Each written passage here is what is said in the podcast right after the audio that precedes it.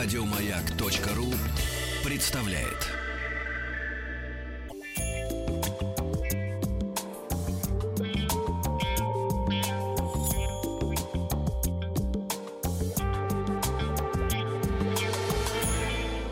Сладкая жизнь.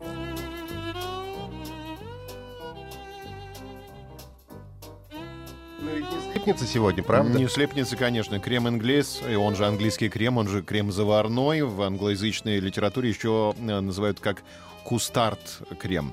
Фактически жидкий заварной крем, который приготовлен на водяной бане, состоит из желтков, сахара, молока и ароматизатора. Ну, как правило, это натуральная ваниль. Можно еще поэкспериментировать, взять шоколад, кофе, мяту, ликеры цитрусовые тоже подойдут. А английский крем часто называют соусом из-за его бархатистой текучей консистенции. Английский крем относится к семейству кустардов. Для тех, кто не знаком с понятием кустард, это жидкость. Я не знаком. Э, Жидкость, да, молоко, сливки или смесь того и другого, которую загустили яйцами под воздействием тепла.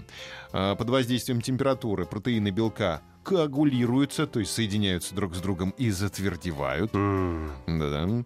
И ку- кустард застывает. Консистенция готового кустарда зависит от жирности молока или сливок и соотношением количества целых яиц или только желтков по отношению к жидкости.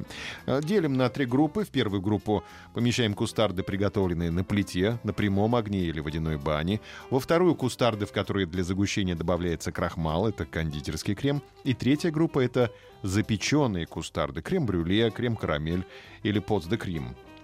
Кустард служит базой для невероятного количества десертов. Ну, начнем с того, что если готовый кустард заморозить, мы получим мороженое. Если кустард запечь, мы приготовим классику кремовых десертов. Это крем-карамель, крем-брюле, запеченный крем. Основа хлебных и рисовых пудингов — это кустард. Если его загустить крахмалом, получим кондитерский крем, нежнейшую начинку для эклеров. А добавление взбитых сливок превращает кустард в мусс. От муссов недалеко до суфле. Добавим взбитые белки и запечем в духовке. Всеми любимый чизкейк это не что иное, как кустард, где вместо молока или сливок используют творожный сыр. Ничего себе. А так живешь, живешь. Да, и, наконец, если молочную основу в кустарде заменить, скажем, шампанским, то получим сабайон. Это воздушный крем для тирамису. Да, вот так вот.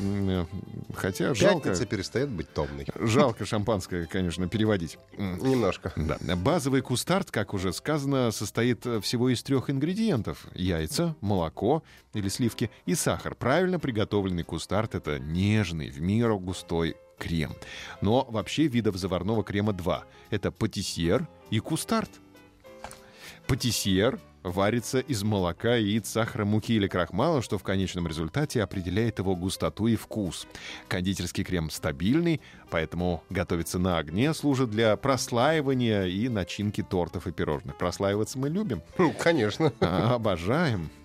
В кондитерский крем патисьер добавляется сливочное масло. Ты резаное вспомнил, да, сейчас? Да.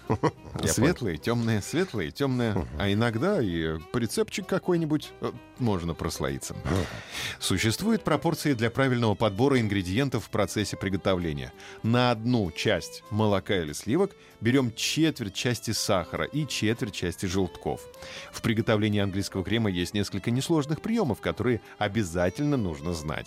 А, техноло- э, Технология предельно проста. Желтки взбиваются с сахаром, в них вливается горячее молоко, затем смесь ставится на водяную баню и готовится до легкого загущения.